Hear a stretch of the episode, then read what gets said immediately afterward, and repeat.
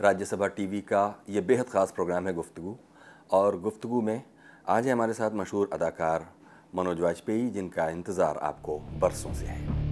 मुंबई का किंग कौन? मात्रे! हमारी ज़िंदगी का एक के मकसद। बदला। करारा जवाब मिलेगा। आप लोग झांकिए अपने अंदर। झांकिए अपने अंदर। हटाइए इस शैतान को अपने अंदर से, इस समाज से। नहीं तो पवित्र जगह नरक हो जाएगा और ये बच्चों या तो जैसा लीचर बार बार पैदा होगा और हमारे जैसा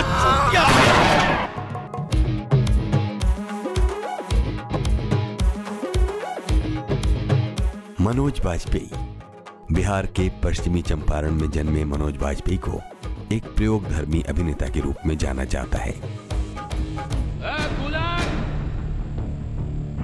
आजा आजा निकलो बाहर।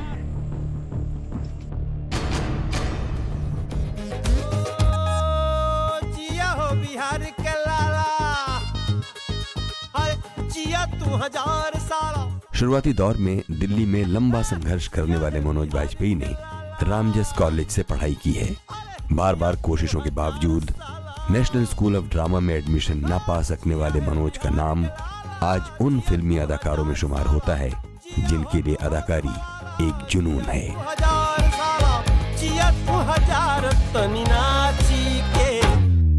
सरदार खान नाम है हमारा। बता दीजिएगा सबको। मनोज वाजपेयी के बेहद करीबी दोस्त फिल्मकार और रंगकर्मी अशोक पुरंग की जबानी हमने मनोज के इस जुनून को और समझने की कोशिश की। मेरे थिएटर ग्रुप के लोग ये मानते थे कि मनोज जो है, वो मेहनत के देवता है। कि पागल आदमी है मतलब 16-16 घंटे रिहर्सल। और ये आज समझ में आता है। और मेरे तो सब स्टूडेंट्स के लिए एक ही एग्ज़ाम्पल है मनोज।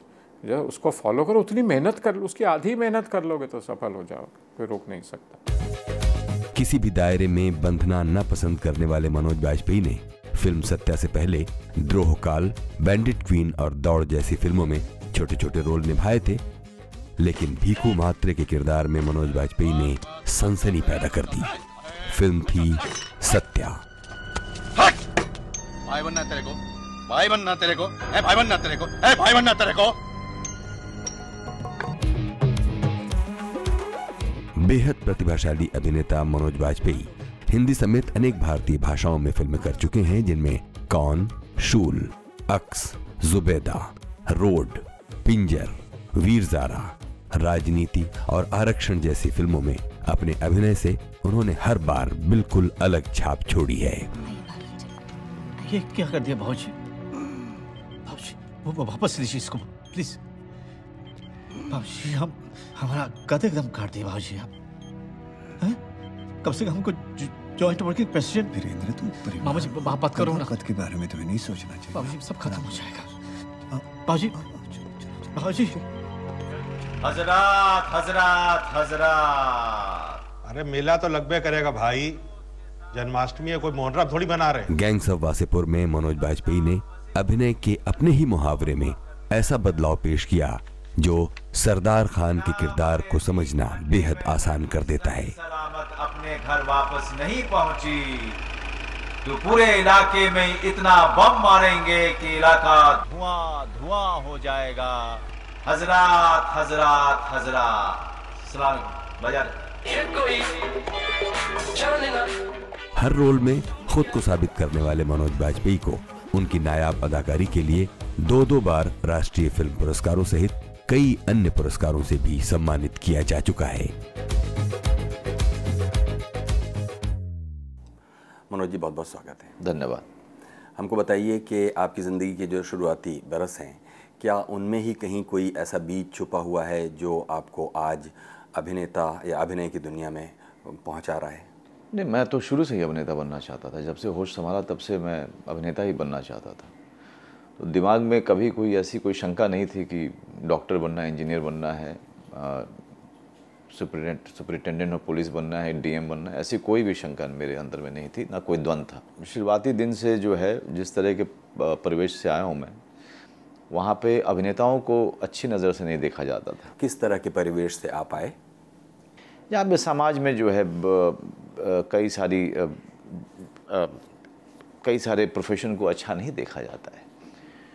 और जिसमें कि अभिनेता का भी एक प्रोफेशन होता है। फ़िल्मों में जो जो लोग काम करने जाते थे या काम करना चाहते थे उनको हमेशा ये कहा जाता था कि आप जो है डॉक्टर इंजीनियर बनिए इधर इधर उधर दिमाग नहीं दौड़ाइए। तो उस तरह के परिवेश से आता हूँ मैं।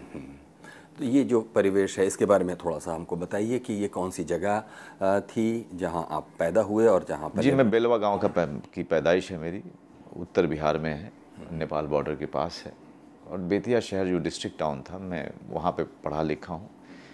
वहाँ पे सेंट स्तानिस्लॉस करके मिडिल स्कूल था उसमें था कुछ दिन तक। उसके बाद के आर हाई स्कूल में पढ़ाई की। और फिर एलेवेंथ एंड ट्वेल्थ जो था इंटरमीडिएट जिसको कहते हैं वो एम जे के कॉलेज बेतिया शहर में ही था। वहाँ से किया। और फिर उसके बाद दिल्ली आया था। और ये जो परिवार आपका है जी। वो किस तरह का मतलब जहाँ आपका जन्म हुआ आपके पिता क्या करते रहे? आप भाई बहन कितने मैं किसान परिवार से हूँ। मेरे पिताजी किसान रहे हैं। माता जो हैं हाउसवाइफ रही थी। तो गाँव में ज़ाहिर सी बात है कि मैं पूरे तौर से एक गाँव से आता हूँ। गाँव के परिवेश से आता हूँ। और छः भाई बहन थे हम लोग। और आप कै नंबर पे हैं? दूसरे नंबर पे। जी। तो जो शुरुआती ये ज़िंदगी थी बचपन की। इसमें कभी कुछ आपको याद आता है कि जिसमें आपने ये पहचाना कि आपके अंदर वो अभिनेता अभिनय की दुनिया में जाने का कोई शौक़ आपके अंदर है? बस शुरू से मैंने जैसा मैंने आपको बताया कि बचपन से मेरे अंदर में था। अभिनय करना अच्छा लगता था फ़िल्में देखना अच्छा लगता था। एलोकेशन कॉन्टेस्ट जिसको दोहा प्रतियोगिता बोलते हैं उसमें भाग लेना मुझे अच्छा लगता था। मंच पे रहना अच्छा लगता था मुझे। तो मैंने शुरू ही निश्चय कर लिया था कि मुझे इसी क्षेत्र में जाना है और किसी क्षेत्र में नहीं जाना है।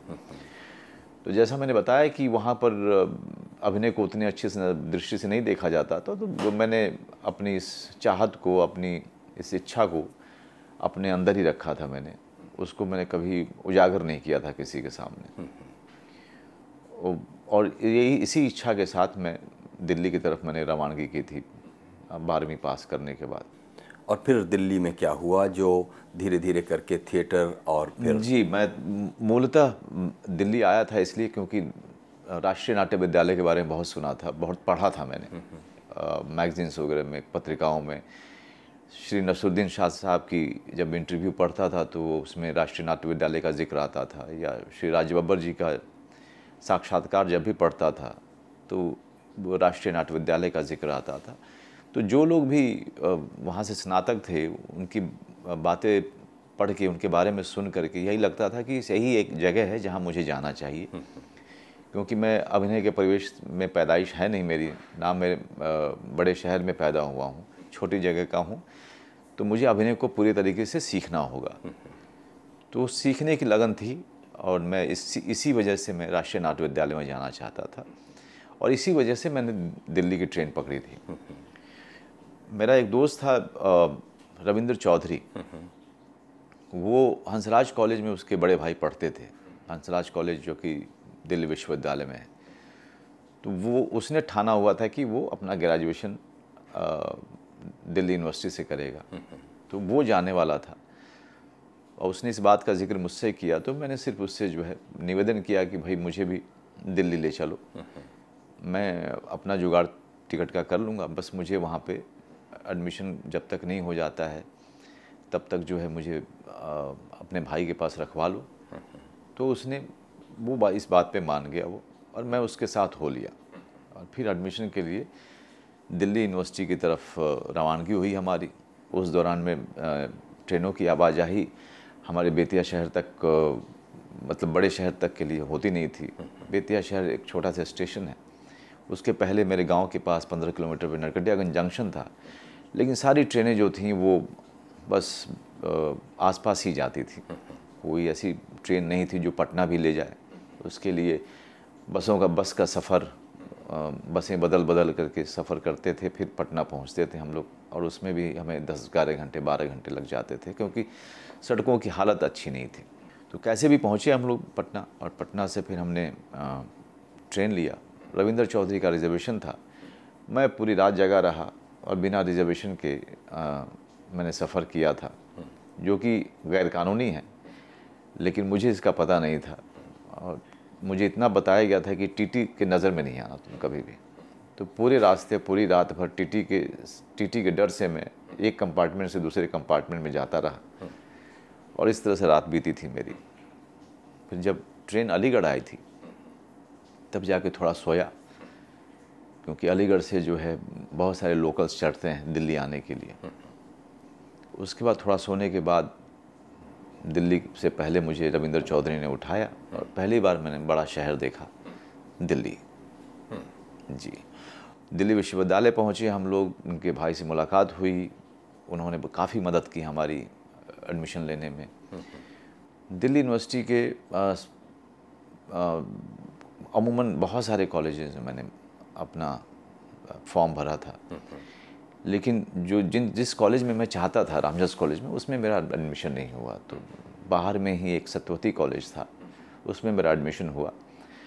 और रामजस कॉलेज में मैंने बहुत कोशिश की एक साल तक कि मेरा एडमिशन हो जाए। तो फिर बाद में जो है ड्रामा कोटे पे मेरा एडमिशन हो गया उसमें। रामजस में? रामजस में। फिर मैंने रामजस में पढ़ाई की। क्या पढ़ाई की? जी मैं इतिहास पढ़ रहा था। तो मैं ग्रेजुएट हूँ हिस्ट्री ऑनर्स में। इतिहास पढ़ने का पीछे कारण यही था कि मैं कुछ भी पढ़ाई करके बस ग्रेजुएट होना चाहता था क्योंकि मेरे पिताजी की दिली इच्छा थी कि आप जीवन में कुछ भी करें ग्रेजुएट ग्रेजुएट ज़रूर हो जाएँ। तो उन तीन सालों में मैंने पढ़ाई तो कुछ नहीं की इतिहास तो कुछ नहीं जाना। हाँ लेकिन ड्रामा बहुत किया मैंने। रामजस कॉलेज के लिए करता था। हिंदू कॉलेज ड्रामेटिक सोसाइटी के लिए भी करता था। मैं बहुत सारे स्ट्रीट प्लेस करता था। हमारे शमसुल इस्लाम साहब थे जो कि सत्यवती कॉलेज में पॉलिटिकल साइंस के वो प्रोफेसर थे। बाद में अभी वो रिटायर हुए हैं प्रिंसिपल के पोस्ट से। उन्होंने बहुत सहारा दिया अपने स्ट्रीट प्ले वो किया करते थे और वामपंथी विचार के थे। तो ज़ाहिर सी बात है कि एंटी स्टैब्लिशमेंट काफ़ी हम लोग प्लेस किया करते थे। मेरे लिए एंटी स्टैब्लिशमेंट मतलब नहीं रखता था। मेरे लिए मतलब ये रखता था कि मैं ज़्यादा से ज़्यादा अभिनय कर पाऊँ और ज़्यादा से ज़्यादा मैं भाषा सीखूँ। मेरी हिंदी बहुत कमज़ोर थी। अंग्रेज़ी मतलब ट्वेंटी परसेंट आती थी, एटी परसेंट आती नहीं थी। तो इन तीन सालों में न सिर्फ़ अभिनय सीखना था, बल्कि हिंदी को भी अच्छा करना था और अंग्रेज़ी में बात करना सीखना था, अंग्रेज़ी की जानकारी प्राप्त करनी थी। वो तीन साल जो है काफ़ी मेहनत रहे, मेहनत के समय थे। अभिनय के अलावा भी बहुत सारी चीज़ों को अच्छे से अच्छे उस पर महारत हासिल करना जैसे हिंदी या इंग्लिश ये ये समय जो था 18-18 घंटे काम करने का था। और बीच बीच में मैं क्लास जा, चला जाया करता था और एग्ज़ाम के ठीक एक महीने पहले पढ़ाई करता था मैं। उसके पहले मैं पढ़ता ही नहीं था। मैं सिर्फ़ नाटक किया करता था। ये कौन सा साल रहा होगा जब आप रामजस कॉलेज में पढ़ रहे थे और नाटक कर रहे थे। ये एटीज़ की बात है। जी लेट एटीज़ में मतलब नाइन्टीज नाइन्टीज़ के अर्ली अर्ली ईयर में। कुछ याद कीजिए कौन कौन से नाटक रहे होंगे जो रामजस में रहते हुए किए गए होंगे? मैंने शेक्सपियर का नाटक किया था। कॉमेडी अफेयर्स किया था जिस पे गुलजार साहब ने अंगूर बनाई हुई है। मैंने किया था जन शत्रु इप्सन का नाटक enemy of the people guinea pig उसके अलावा तीन चार सौ स्ट्रीट प्लेस के हमने शोज़ की इन तीन सालों में मैंने किए थे। तो आप सो सोच सकते हैं कि हमारी दिनचर्या क्या होती होगी। उसके अलावा जैसा मैंने आपको कहा कि हिंदी और अंग्रेज़ी को उस उसको भली भांति उसको सीखना ये भी एक बहुत बड़ा काम था। तो ये रामजस में रहते हुए ही आप एनएसडी ट्राई कर रहे थे नहीं उस उस दौरान में एनएसडी के लिए आपको ग्रेजुएट होना ज़रूरी था। तो ग्रेजुएट होने के बाद फिर मैंने नेशनल स्कूल ड्रामा का एंट्रेंस एग्ज़ाम दिया जिसमें मैं फेल हो गया। ये अनुभव कैसा था? बहुत ही दिल दहला देने वाला था क्योंकि मेरे मस्तिष्क में और कोई भी आगे का आगे की योजना नहीं थी। मेरी योजना जो भी थी भविष्य की वो राष्ट्रीय नाट्य विद्यालय से होकर के ही जाती थी। और वो सारी योजनाओं में राष्ट्रीय नाट्य विद्यालय शामिल था।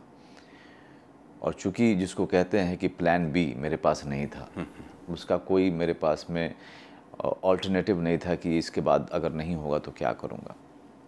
वो जो एक महीना गुजरा था, वो बहुत ही दुखदाई था मेरे लिए। मुझे ऐसा लगा कि जो भी सपना मैंने देखा था, वो सब ख़त्म हो गया। और उस, लेकिन मंडी हाउस जाता रहता था। मंडी हाउस जहाँ पर दिल्ली में काफ़ी नाटक होते हैं और वो केंद्र है सारी सांस्कृतिक गतिविधियों का। वहाँ पे जाते आते कुछ एक लड़कों से मैं मिला तो उन्होंने कहा कि संभव थिएटर ग्रुप है जो कि दिल्ली रंगमंच का सबसे बड़ा थिएटर ग्रुप माना जाता था। वो लोग एक साल की ट्रेनिंग का कोर्स शुरू कर रहे हैं ढाई हज़ार रुपये लगेंगे। और बहुत सारे लोगों ने मुझे कहा कि ये इसमें सारे एन से निकले हुए लोग ही आपको सिखाएँगे। वो काफ़ी जिसे कहें कि इनक्रेजिंग था मेरे लिए कि ये कुछ तो मिला करने के लिए। और वो एक साल मैंने जी जान लगा करके उनका कोर्स किया मैंने। और वो ढाई हज़ार रुपये जो देने थे वो भी मैंने दोस्तों से कर्जे लेकर के किसी तरह से उसको उनको दिया था। दिल्ली में जो मुश्किल मेरे लिए अ, काम करना कभी मुश्किल नहीं रहा था मेरे लिए। उत्साह में कभी कोई मुश्किल नहीं रही। साहस में कभी कोई मुश्किल नहीं रही। जो मुश्किल रहा था ये कि आप मेरे पिताजी जो है दो सौ रुपये भेजते थे। क्योंकि उतना ही जो है वो उन, उतन, उत, उतनी की ताकत थी उनके अंदर में। और कभी कभी उसकी भी ताकत नहीं होती थी उनके अंदर क्योंकि छः छः बच्चे पालने थे उनको।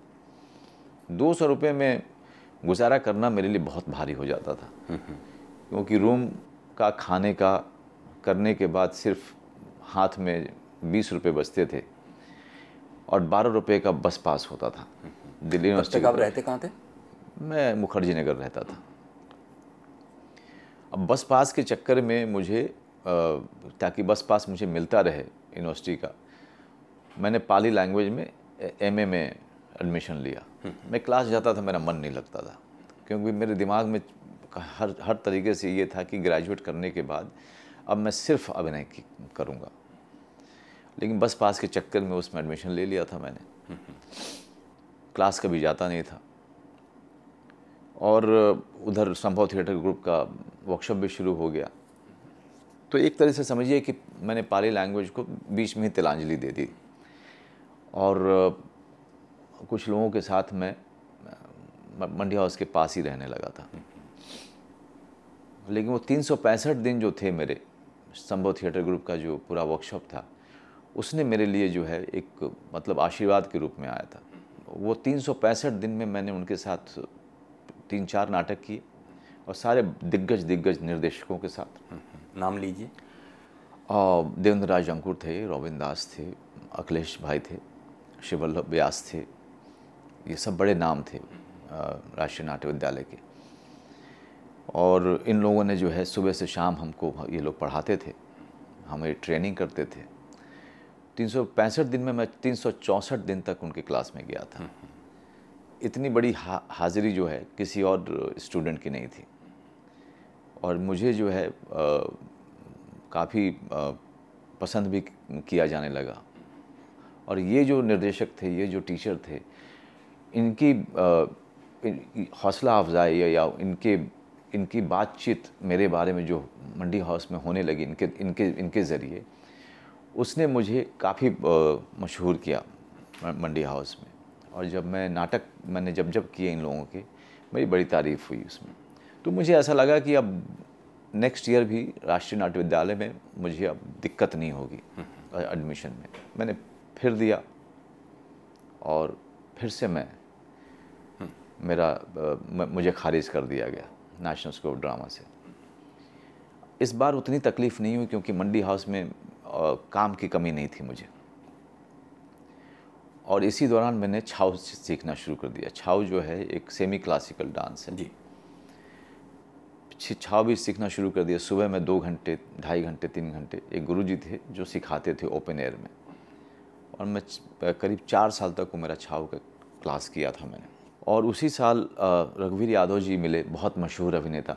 उनके नाटक देख करके मैं गदगद हो जाया करता था। मैं उनसे उनके परफॉर्मेंस से बहुत सीखता था। रघुवीर यादव मुझे मिले उन्होंने कहा कि भाई तुम्हारे बड़े चर्चे मैंने सुन रहा हूँ कि भाई तुम बहुत अच्छे अभिनेता हो। तो बैरी जॉन एक वर्कशॉप कर रहे हैं। तुम उस वर्कशॉप में आ जाओ और अगर बैरी को तुम्हारा काम पसंद आएगा वर्कशॉप में तो आपको जो है बगदाद का गुलाम करके एक नाटक हम करने वाले हैं। उसमें तुम्हें रोल मिल जाएगा। रेपर्टरी कंपनी कर रही थी? जी नहीं। ये बैरी जॉन खुद कर रहे थे अपने अपने ग्रुप के लिए थिएटर एक्शन ग्रुप करके और तब रघु भाई वहाँ काम करते रघु भाई को बुलाया गया था क्योंकि बैरी जॉन रघु भाई के साथ ये नाटक करना चाहते थे। अच्छा। तो रघु भाई उसमें मेन रोल में थे लेकिन बाकी जो पात्र थे उनकी कास्टिंग वर्कशॉप के ज़रिए होनी थी। अच्छा। बहुत सारे लोगों के साथ मैं भी शामिल हुआ। उसमें शाहरुख खान भी थे उस वर्कशॉप में। उसमें टेलीविज़न के बहुत चर्चित नाम दिव्या सेठ जी थी ऋतुराज जी थे उस वर्कशॉप में। हम सब लोग ने काम करना शुरू किया। हम बड़े अच्छे दोस्त भी हो गए। और भाग्य से मेरी कास्टिंग भी हो गई। उसमें और बहुत अच्छे रोल में हुई। और उस उस रोल ने मुझे बहुत चर्चित किया। ख़ास करके जो आलोचक थे, उन्होंने यहाँ तक लिख दिया था कि अगर रघुवीर यादव का रोल कोई और कर सकता है दिल्ली रंगमंच पे तो जिसने रहमतुल्ला का रोल किया है, मनोज वाजपेयी वही कर सकता है। ये अपने आप में बहुत बड़ा कॉम्प्लीमेंट था, क्योंकि मेरे मेरे लिए रघुवीर यादव से बड़ा एक्टर उसमें कोई था नहीं। और मैं लगातार काम करते हुए उनसे सीख सीख ही रहा था। और मुझे उस तरह का एक्टर बनना था। तो रघु भाई को देख करके उनके संगत से बहुत कुछ सीखा मैंने। और बैरी जॉन ने मुझे मेरे काम से खुश होकर के मेरी लगन से खुश होकर के बारह सौ रुपये पे मुझे थिएटर एक्शन ग्रुप में रख लिया महीने पे। उसमें मेरा काम ये था कि उनको सारे वर्कशॉप्स में वर्क- सारे वर्कशॉप्स का को संचालन करना, बच्चों को सिखाना। और बैरी ने मुझे ये वादा किया कि तुम नेशनल स्कूल ऑफ़ ड्रामा के लिए अब कोशिश मत करो, मैं खुद सिखाऊँगा तुमको। ये मेरी ज़िम्मेदारी है कि मैं तुमको थिएटर सिखाऊं। फिर बैरी जॉन मुझे बहुत सारी किताबें दिया करते थे। जैसे शमसुल इस्लाम शुरू के दिनों में किया करते थे। वो मुझे किताबें देते थे, मेरी मेरी उर्दू सही करते थे शमसुल इस्लाम। वैसे ही बैरी जॉन मुझे इंग्लिश सिखाने लगे। जिसकी चाहत मेरे अंदर में बहुत ज़्यादा थी। क्योंकि मुझे इतना पता था कि अगर आप अंग्रेज़ी नहीं सीखेंगे तो इस बड़े शहर में आप आगे नहीं बढ़ पाएँगे। क्योंकि बड़े शहरों का एक चलन है कि हिंदी तो हिंदी में आप काम तो करते हैं लेकिन आपको अंग्रेज़ी भी बखूबी आनी चाहिए अगर आपको आगे बढ़ना है तो। ये मैं जानता था। बैरी जॉन के संगत के कारण मुझे मेरा इतना अ, मेरी मेरे अंदर में इतना इम्प्रूवमेंट हुआ न सिर्फ़ एक अभिनेता के तौर पे और एक रंगकर्मी के तौर पे, और या फिर एक इंग्लिश जानने को लेकर के। मेरे व्यक्तित्व में बहुत सारा निखार आया। बैरी ने मेरे पूरे व्यक्तित्व को निखारा। एक गाँव का लड़का जो अभी पूरी तरीके से, जिसे कहें कि मिट्टी का गोला था, उसको एक स्वरूप जो है, वो बैरी जॉन ने दिया। मेरे, जब कोई कहता है कि मेरे टीचर कौन रहे हैं मेरे जीवन के, मेरे अभिनय के, मेरे रंगमंच के तो हमेशा बैरी मेरे दिमाग में आते हैं, क्योंकि बैरी से बड़ा योगदान किसी का नहीं रहा। उन्होंने पूरा का पूरा मुझ पर भरोसा किया और मुझे एक ऐसा सहारा दिया जिसने मेरे पूरे दिल्ली के समय को बहुत आसान कर दिया। बारह सौ चौ, बारह सौ, तेरह सौ रुपये कमाने वाला अभिनेता मैं अकेला ही था रंग मंडी हाउस में और कोई नहीं था। या तो आपको कमाना होता था उससे ज़्यादा तो रेपेट्री कंपनी में अगर आपकी नौकरी लग जाए तो आप कमाते थे। और रेपेट्री कंपनी के लिए मैं कोशिश करना नहीं चाहता था क्योंकि मैं बड़े आज़ाद ख्याल का आदमी रहा हूँ। मुझे सुबह जा कर के शाम को आना किसी जगह से मुझे अच्छा नहीं लगता है।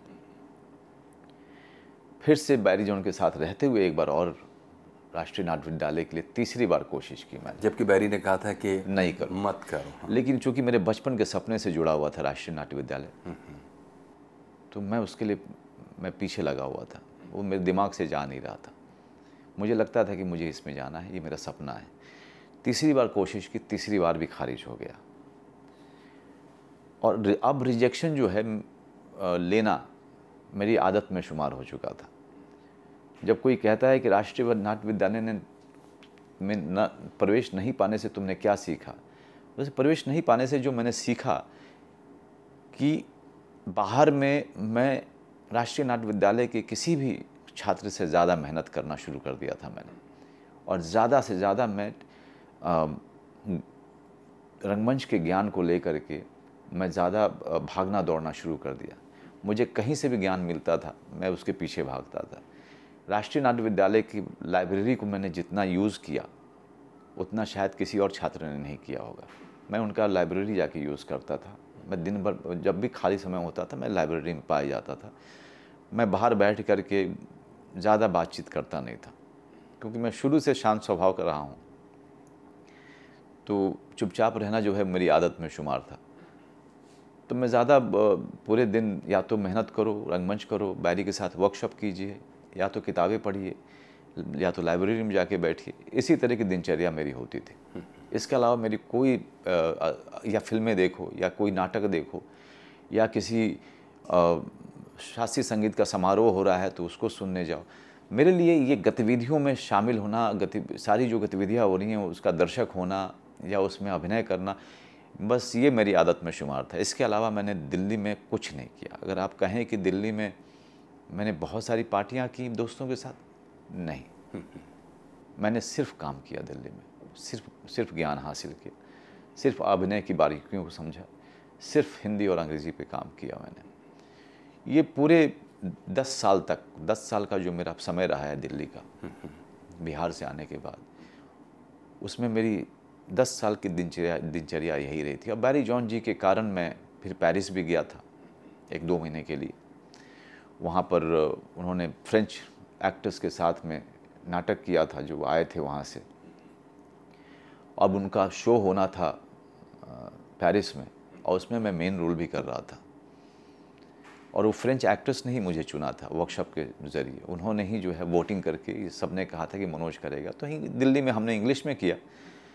और फिर हमको करना था फ्रेंच में सेम प्ले को पेरिस में। अशोक पुरंग जी मेरे बड़े अंतरंग मित्र थे, वो थिएटर एक्शन ग्रुप में थे। उन्होंने मुझे, वो फ्रेंच जानते थे। उन्होंने मुझे किताब ला के दी फ्रेंच में क्रैश कोर्स करने की। मैं लगातार फ्रेंच सीखता रहा। अशोक पुरंग जी आते थे, वो मेरे साथ बैठते थे। जब वो नहीं होते थे तो मैं वो किताब पढ़ता रहता था और कुछ ना कुछ फ्रेंच में बोलता रहता था। जब डायलॉग्स आए फ्रेंच में लिखे हुए, एक महीने तक मैंने दिन रात एक कर दिया था उन डायलॉग्स पे महारत हासिल करने में। फिर जब मैं पेरिस जा रहा था तो मेरे पास में एक भी पैसा नहीं था ताकि मैं डॉलर ले सकूँ। किसी तरीके से अशोक पुरंग जी ने कुछ पैसे दिए मेरे एक अमित भाटिया थे मेरे दोस्त उनका बड़ा शुक्रगुजार रहूँगा मैं। वो गुज़र गए अब तो। आ, उन्होंने मुझे कुछ पैसे दिए जिससे मेरे पास में 500 डॉलर हो पाए। 500 डॉलर लेकर के मैं एयर फ्रांस में यात्रा मैंने की थी। और मैं पेरिस में एक फ्रेंच एक्टर के घर पे ही मुझे रखा गया था। पेरिस की यात्रा ने मुझे बहुत सिखाया। वो दो महीने का जो सफ़र था मेरा उससे मेरा जो कहें कि मस्तिष्क का जो विकास या उसकी जो आ, देखने का नज़रिया चीज़ों को और उसने और भी बदला था। वहाँ पे परफॉर्मेंस किया वहाँ पे परफॉर्मेंस करने के बाद जो वहाँ पर दर्शकों से जो प्रतिक्रिया मिली, उसने मेरा और उत्साह बढ़ाया, वापस आया। वापस आने के बाद बैरी के साथ लगातार काम करता रहा, फिर मंडी हाउस में नाटक करता रहा। एन के शर्मा जी मिले, जो कि जन नाट्य मंच में थे। जन नाट्य मंच में सफदर हाशमी भी हुआ करते थे उस दौरान। इनके शर्मा और मैं, मैंने मिलकर के हंस में एक कहानी छपी थी नेटुआ। हमने सोचा कि इसको हम करेंगे और इनके शर्मा डायरेक्ट करेंगे। फिर एक्ट वन नाम की संस्था का या एक ग्रुप का जन्म हुआ उस नेटवा प्ले के कारण। और नेटवा ने मुझे पूरी तरीके से स्थापित कर दिया था। यहाँ पर एक्ट वन के बारे में कहिए कि उसमें एन के और आप और कौन लोग थे जो उसकी स्थापना देखिए जैसे मैं ही मैं और मैं ये श्रेय किसी और को नहीं दूँगा। ये श्रेय मैं सिर्फ़ इनके को और ख़ुद को दूँगा। हमने एक्ट वन की स्थापना की थी नेटवर्क प्ले करके। और नेटवा जो है, बहुत बड़ा, बहुत सफल हुआ था। यहाँ तक नेटवा ने पूरे रंगमंच के आयाम को बदल दिया। इस तरह का प्ले हुआ था वो। लोगों ने एक बार नहीं दस दस बार वो प्ले देखा था। मेरा छोटा भाई तब तक आ चुका था गाँव से। मैंने उसको कहा था कि तू अब तुम आ जाओ। वो कंप्यूटर सीखना चाहता था। उसको कंप्यूटर में एडमिशन भी करा दिया। और वो अलग अपना रहने लगा। फिर बाद में मैं उसके साथ रहने लगा। फिर मेरी बहन ने मुझे इस बीच पत्र लिखा वो फ़ैशन डिज़ाइनिंग करना चाहती थी। वो किसी भी तरीके से जल्दी से शादी नहीं करना चाहती थी, जैसा कि हमारे समाज में कर दिया जाता था लड़कियों की शादी। ग्रेजुएशन करने के बाद या इंटर करने के बाद। तो मैंने उस, मेरी अपनी माँ को चिट्ठी लिख करके मनाया कि उसको आने दो। तो मेरी माँ की शर्त यही थी कि दूसरे जात में शादी नहीं करेगी। तो मैंने उनको ये सांत्वना दिया कि भाई शादी जहाँ आप चाहेंगी वहीं होगा। लेकिन मैं चाहता हूँ कि ये अगर इसकी इच्छा है फ़ैशन डिज़ाइनर बनने की वो हो जाए और मैं दिल्ली शहर में ही हूँ तो इसको रहने की दिक्कत नहीं होगी। तो हमारे साथ ही रहने लगी उसका एडमिशन सफदरजंग इंक्लेट में एक फ़ैशन इंस्टीट्यूट था उसमें करा दिया। इस तरह से करते हुए हमारे दस साल बीते और दस साल में कई सारे नाटक किए बैरी जॉन के साथ साथ रहा। बहुत लंबे समय तक साथ रहा उनका उनका योगदान बहुत हर दिन करते रहे। और गिनती भूल गया हूँ कि कितने शोज़ किए होंगे हमने। मेरे भाई और मेरी बहन अपनी पढ़ाई भी कर रहे थे और बाद में हम मेरे अंतिम समय जब दस साल पूरे होने को आ रहे थे तब मेरे भाई ने जॉब भी करना शुरू कर दिया था। और मेरी बहन भी कुछ ना कुछ करने लगी थी। तो घर में पैसे आ जाते थे। मनोज भैया काम करे ना करे खाना ज़रूर मिल जाता था। तो ये वो समय जो थे चूँकि आप युवा हैं और युवा मन जो होता है वो हार मानने वाला नहीं होता है। युवा मन जब तक आदमी तीस का नहीं होता है, मेरा अपना मानना है, तब तक उसको इतनी मेहनत करनी चाहिए कि मतलब मेहनत जो शब्द है, वो भी छोटा पड़ जाए। क्योंकि आप जितना काम उस समय तक करते हैं, उसी का आप पूरी ज़िंदगी तक आप उसका फ़ायदा उठाते हैं। और वही हमेशा जो आपके काम आता है। और मैं समझ समझ नहीं पा रहा था कि अब तो रंगमंच में क्या करूँ मैं। इतना समय दे दिया रंगमंच को। तभी शेखर कपूर दिल्ली आए थे, उनका बुलावा आ गया। उन्होंने मेरा कहीं से फ़ोटो देखा था और वो बैंडेड क्वीन की शूटिंग कर रहे थे। तो एक माशू धुलिया कास्टिंग डायरेक्टर थे। तो उन्होंने आके मुझसे कहा कि भाई, तुम्हारा फ़ोटो उनको पसंद आया है, तुम चल के मिल लो। पहले तो यकीन नहीं हुआ कि शेखर कपूर मुझे क्यों बुलाएगा। मैं तो दिल्ली में एक एक ऐसा एक्टर हूँ जो दिल्ली में दिल्ली रंगमंच में लोग जानते हैं मुझे लेकिन फ़िल्म इंडस्ट्री में कोई जाने इसकी इसकी इसकी कोई संभावना नहीं थी। खैर मैं मिला उनसे और पहली बार में ही उन्होंने मेरी कास्टिंग भी हो कर दी। शूटिंग करने के लिए जब हम गए तो उस दौरान में शेखर कपूर जी ने हमारा बहुत उत्साह बढ़ाया और इसके साथ साथ उन्होंने हमें डराया भी ये कह के कि इतने साल तुम लोगों ने इस थिएटर को दे दिए हैं लेकिन आज भी तुम अगर बीमार पड़ जाओ तो तुम अपना इलाज कराने के लिए पैसे नहीं है तुम्हारे पास। अगर शादी कर लो तो बीबी को खिलाने के लिए आपके पास में एक इनकम नहीं है।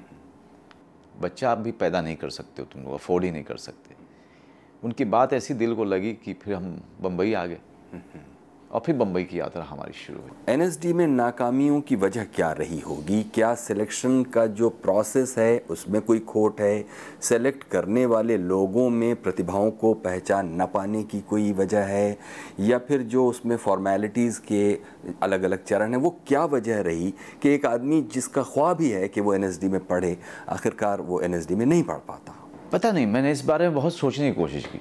आ, कभी लगा कि शायद सिलेक्शन सिलेक्शन सिस्टम में आ, कुछ एक चीज़ें हैं जो आ, जिसके कारण मैंने मेरे जैसे पता नहीं कितने सारे अभिनेता जो कि सिर्फ़ ना जिनका सपना रहा होगा राष्ट्रीय नाट्य विद्यालय में जाने का वो अधूरा रह गया होगा। लेकिन उसके साथ साथ एक एक बात ये भी है कि राष्ट्रीय नाट्य विद्यालय में अट्ठारह सीट होते हैं।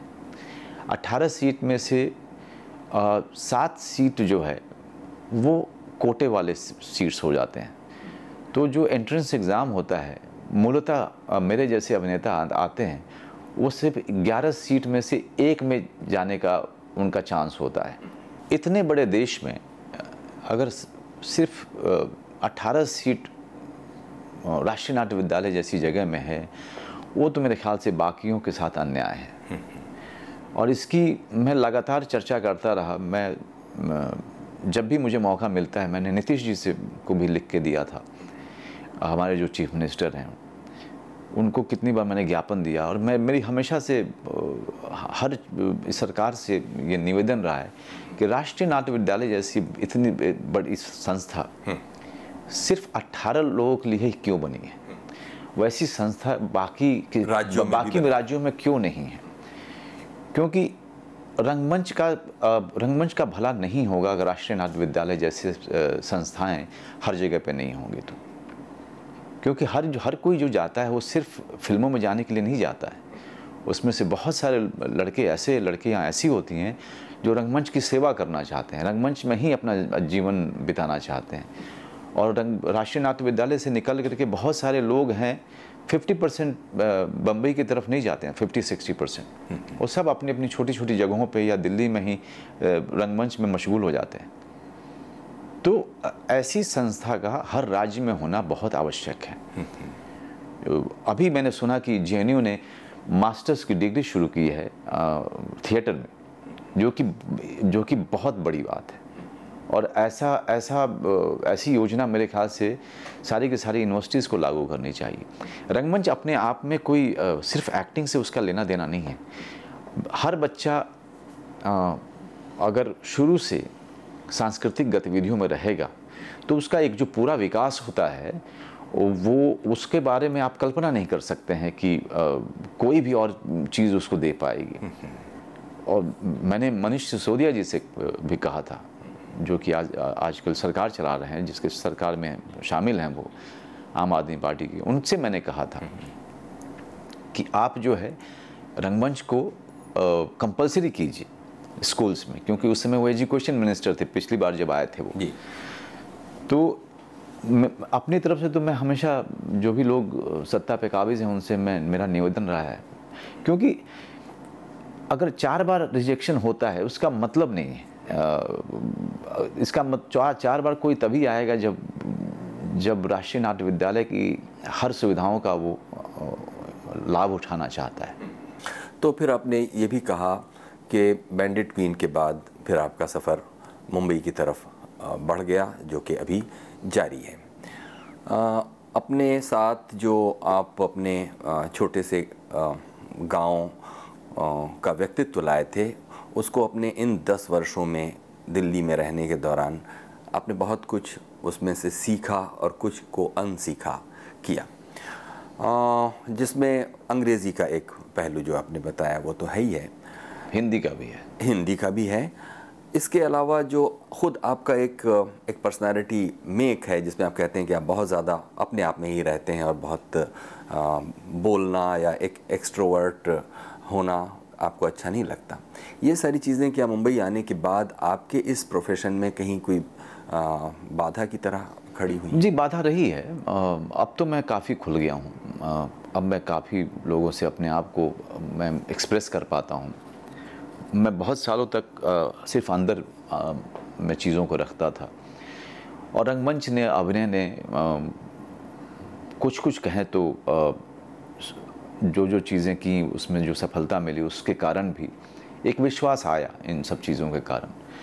और एक विश्वास के आने के बाद आपका व्यक्तित्व का विकास भी बहुत होता है। आप ज़्यादा विश्वास के साथ अपनी बातें रख सकते हैं। इसकी इसकी भी आपके अंदर में ताकत आती है। अगर आप खुद को एक्सप्रेस नहीं कर पाएँगे तो बाधा तो होती है। अ, लोग आपकी बात समझ नहीं पाएँगे लोग आपके सपने के साथ जुड़ नहीं पाएँगे। लोग ये नहीं समझ पाएँगे कि आपके विचार क्या हैं।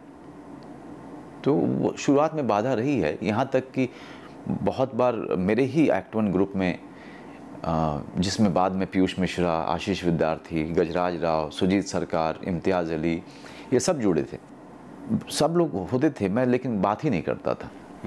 लेकिन कई बार बात नहीं करने से ऐसा लगता था जैसे कि मैं कोई दम्भी आदमी हूँ।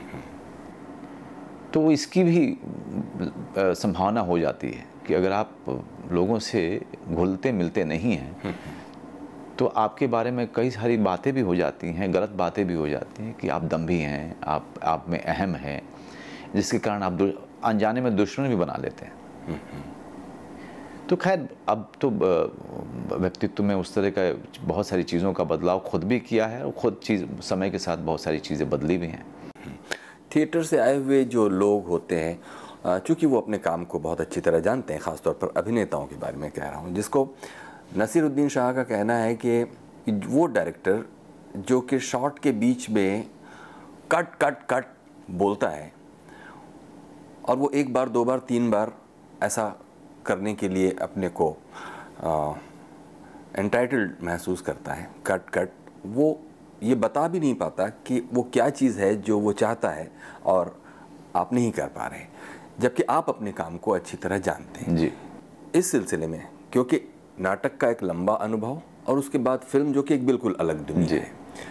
इन दोनों के बीच में जब आप अपनी कोई राय बनाते हैं तो वो फ्रस्ट्रेशन के वो पॉइंट्स क्या हैं जहाँ आपको लगता है कि जिस आदमी के इशारों पर आपको काम करना है वो खुद ये नहीं जानता कि आपसे वो क्या चाहता है। देखिए ये जब आप किसी प्रोफेशन में होते हैं तो ये आवश्यक नहीं कि आपके अनुभव को या आपके ज्ञान को हर कोई मैच कर पाए।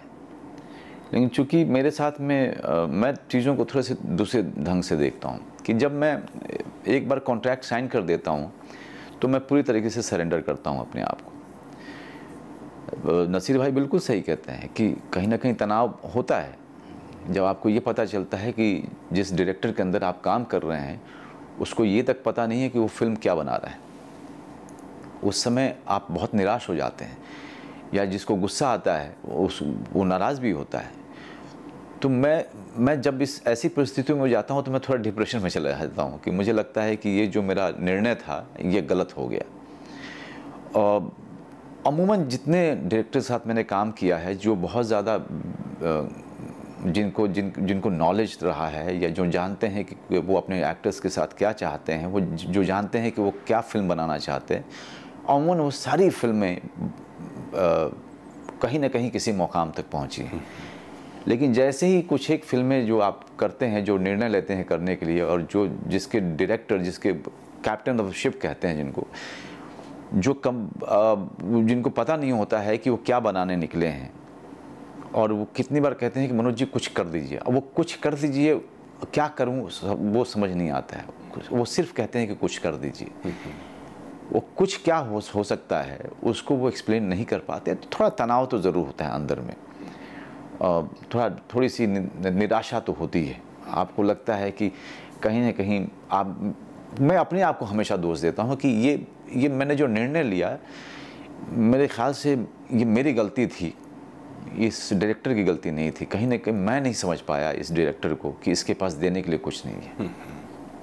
जब आपकी कोई फ़िल्म मैं शुरुआती आपके करियर के शुरुआती दौर के बारे में कह रहा हूँ, जहाँ अचानक आप लाइमलाइट में आ जाते हैं और तब आपसे एक्सपेक्टेशंस बढ़ जाते हैं। और तब वहाँ शोहरत में पहुँचने के बाद उस पहुँचे हुए आदमी की से कुछ उम्मीदें की जाती हैं कि अब वो इस तरह एक सेलिब्रिटी की तरह बिहेव करेगा। जब आप एक एक्टर और एक सेलिब्रिटी दोनों को जीने के बाद जब आप ये देखते हैं कि वो जो उम्मीदें आपसे की जा रही हैं, उसके लिए आप कभी तैयार नहीं हैं या हैं? इरफान जी, मैं थोड़ा सा इस मामले में अलग रहा हूँ, क्योंकि मैं, मैंने हमेशा कहा है कि अभिनय मैं अपने लिए करता हूँ।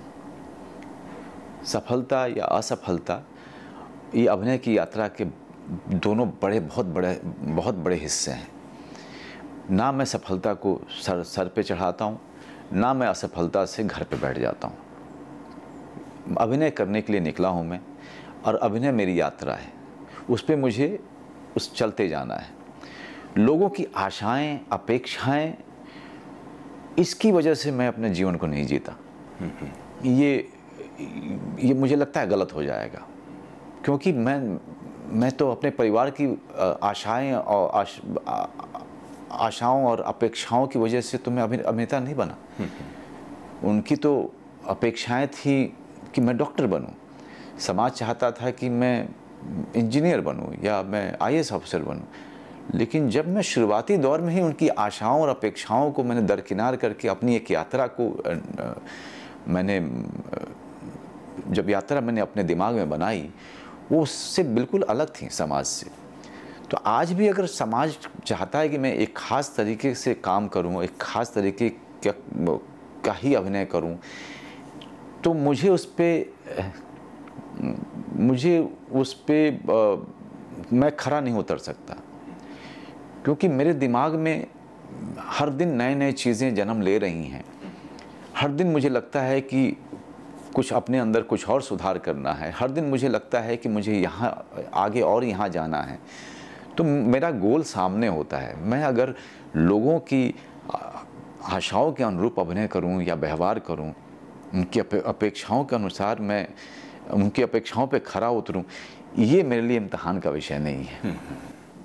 देखिए आप जिस भी आ, कला में कौशल में अपना जीवन गुजार रहे होते हैं उस कौशल को हमेशा शान पर चढ़ाना जिसे कहते हैं कि उसको मांझना, उसको नया बनाना, उसमें नए नए और चैलेंजेस वर्कआउट करना। इसके लिए आप क्या करते होंगे?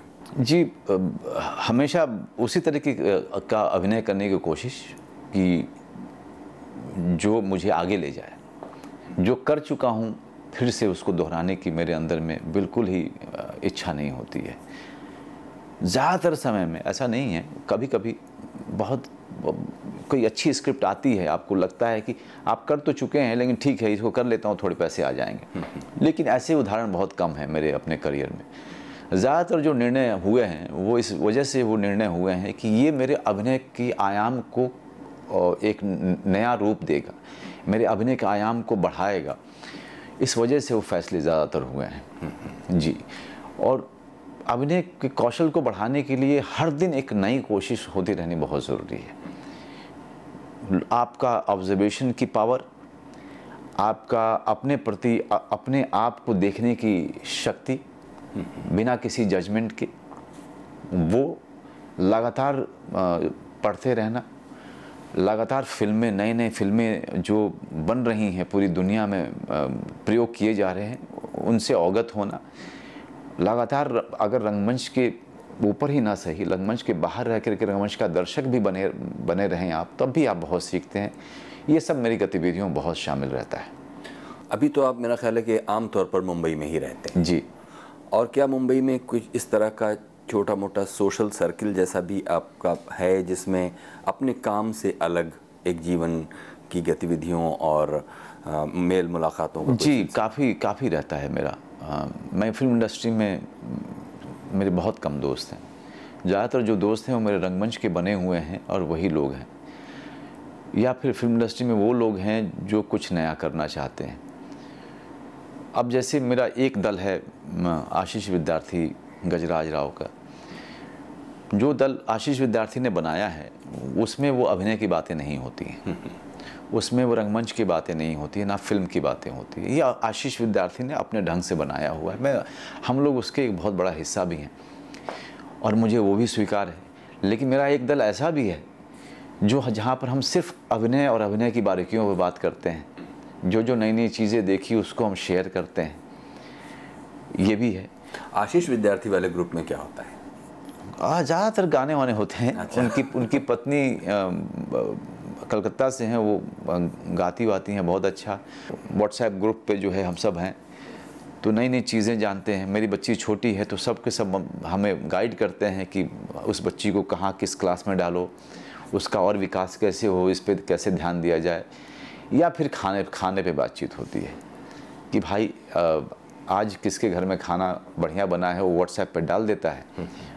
या आज मैं किस रेस्टोरेंट में नए से रेस्टोरेंट में जा रहा हूँ एक एक बहुत ही यूनिक सा रेस्टोरेंट है। किसी को अगर आना है तो आ जाए। तो इस तरह की गतिविधियों गतिविधियाँ ज़्यादा होती हैं जहाँ पर आप कुछ और चीज़ें सीख रहे होते हैं कुछ और बातें कर रहे होते हैं जो जीवन का और अलग पहलू हैं उस पर आप ज़्यादा काम कर रहे होते हैं। लेकिन दूसरा जो ग्रुप है मेरा आ, वो जो वो बना है मेरा जिसमें कि हम नई नई फ़िल्मों के बारे में बात करते हैं, वर्ल्ड सिनेमा के बारे में बात करते हैं, अभिनय के बारे में बात करते हैं। वहाँ ज़रूरी नहीं है कि सिर्फ़ मनोज बाजपेयी की बात हो। एक दल बना है मेरा जो कि, जिस, जो नया पोर्टल हम लोग लेके आ रहे हैं, जिससे मैं जुड़ा हूँ। एक मेरे मेरे पैशन से मिलता जुलता है, मेरे जुनून से मिलता जुलता है, जैसे कि movies dot com movies dot com का ऐसा हुआ है कि मैं, वो बिज़नेस नहीं है हमारे लिए। मूवीज़ डॉट कॉम हमारे जुनून का हिस्सा है। तो नई नई फ़िल्में हासिल करना उनके अधिकार लेना या शॉर्ट फ़िल्म बनाना। अभी मैंने दूसरी शॉर्ट फ़िल्म की है। तो शॉर्ट फ़िल्म तीन दिन में ख़त्म की है हमने। हम उसको लेकर के उत्साहित होते हैं। तो व्यक्ति की जो मेरा जीवन जो है वो सफलता असफलता के साथ नहीं जुड़ा हुआ है।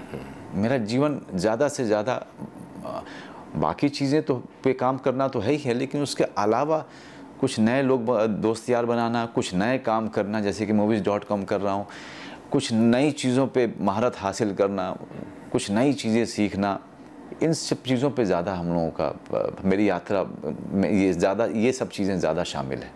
आप देखेंगे कि मेन स्ट्रीम कॉमर्शियल सिनेमा जो ख़ास तौर पर एंटरटेनमेंट जिसमें ज़्यादा थ्रस्ट होता है और जिसमें बिज़नेस वगैरह की बहुत सौ करोड़ का क्लब और दो सौ करोड़ का क्लब उसकी जो दुनिया है उस दुनिया में आपकी जो रसाई है, आपका प्रवेश क्या मुश्किल है? मतलब उससे एक समय एक समय ऐसा भी था जिसमें आपने वो सब भी एंजॉय किया है, लेकिन क्या वो दुनिया ऐसी है जिसमें बहुत आसानी से आप रम नहीं पाते? नहीं है मतलब देखिए मैं अभिनेता हूँ। अगर मेरे पास में कोई मेन स्ट्रीम फ़िल्म आती है तो मैं हमेशा देखता हूँ कि ये जिस जॉनर की फ़िल्म है मेन स्ट्रीम है अगर तो इसमें कोई नई बात हो रही है कि नहीं हो रही है? या जो रोल मुझे इसमें दे रहे हैं, उसमें कुछ नया करने की मतलब उसमें गुंजाइश है कि नहीं है? और तभी मैं करता हूँ। और यही रूल मैं अपने इंडिपेंडेंट फ़िल्में जो करता हूँ, या जो निश फ़िल्में करता हूँ, एक पैरेलल फ़िल्में जिसको कह सकते समानांतर फ़िल्में जो करता हूँ, यही डिमांड मेरी उनसे भी रहती है कि सिर्फ़ एक डिफरेंट फ़िल्म होने के नाते मैं कोई वो सब फ़िल्में करता नहीं हूँ। अगर ये मेरे एक्टर को आगे लेके जा रहा है अगर ये कहीं से बहुत बड़ा योगदान दे रहा है तब उनको करने की आवश्यकता होती है। पाँच पैसे कम इधर मिल जाते हैं पाँच पैसे ज़्यादा उधर मिल जाते हैं। ऐसा तो है नहीं कि कोई, करोड़ों करोड़ मेरे झोली में रख रख देता है। लेकिन अच्छी बात जो मेरी यात्रा में ये रही है कि मेन स्ट्रीम में भी अ, से भी लोग मुझे बुलाते हैं और इस दुनिया के जो डायरेक्टर हैं, समानांतर फ़िल्मों के, वो भी मुझे बुलाते हैं।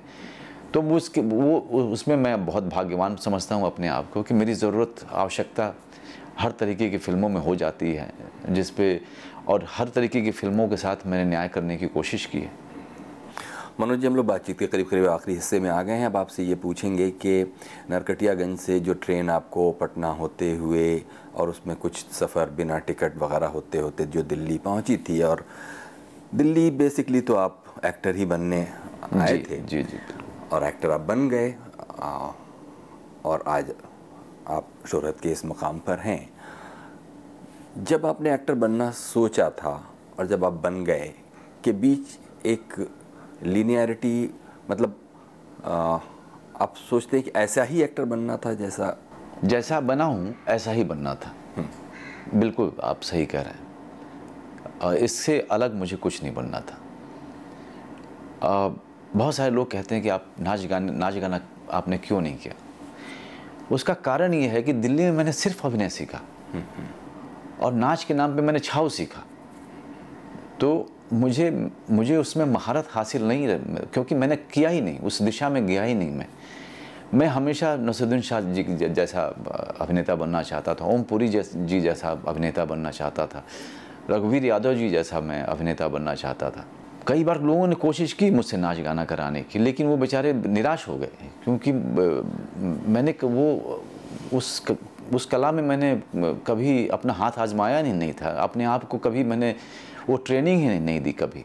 शायद अगर मैंने ट्रेनिंग दी होती तो कोई बात कुछ और होती। तो चूँकि मैंने अपने आप को ट्रेनिंग दी नहीं है तो ना मैंने अपने दिमाग को उसी उस तरह से ट्रेन किया कि मैं उसमें उस तरफ़ जाता या उस तरफ़ मुझे स्वीकार किया जाता। तो ये ऐसी कोई उम्मीद थी भी नहीं। तो जिस तरह का अभिनेता मैं बना हूँ इसी की कोशिश हमेशा से रही है और यही यात्रा आगे तक रहेगी। बहुत बहुत शुक्रिया मनोज जी आपने हमारे लिए इतना वक्त दिया। बहुत ही दिलचस्प बातें थी और बहुत मज़ा आया। धन्यवाद। बहुत शुक्रिया। ये थे जाने माने एक्टर मनोज वाजपेयी। गुफ्तु के इस एपिसोड के बारे में कुछ कहना चाहते हो तो हमें लिखिए feedback dot R S T V at Gmail dot com पर।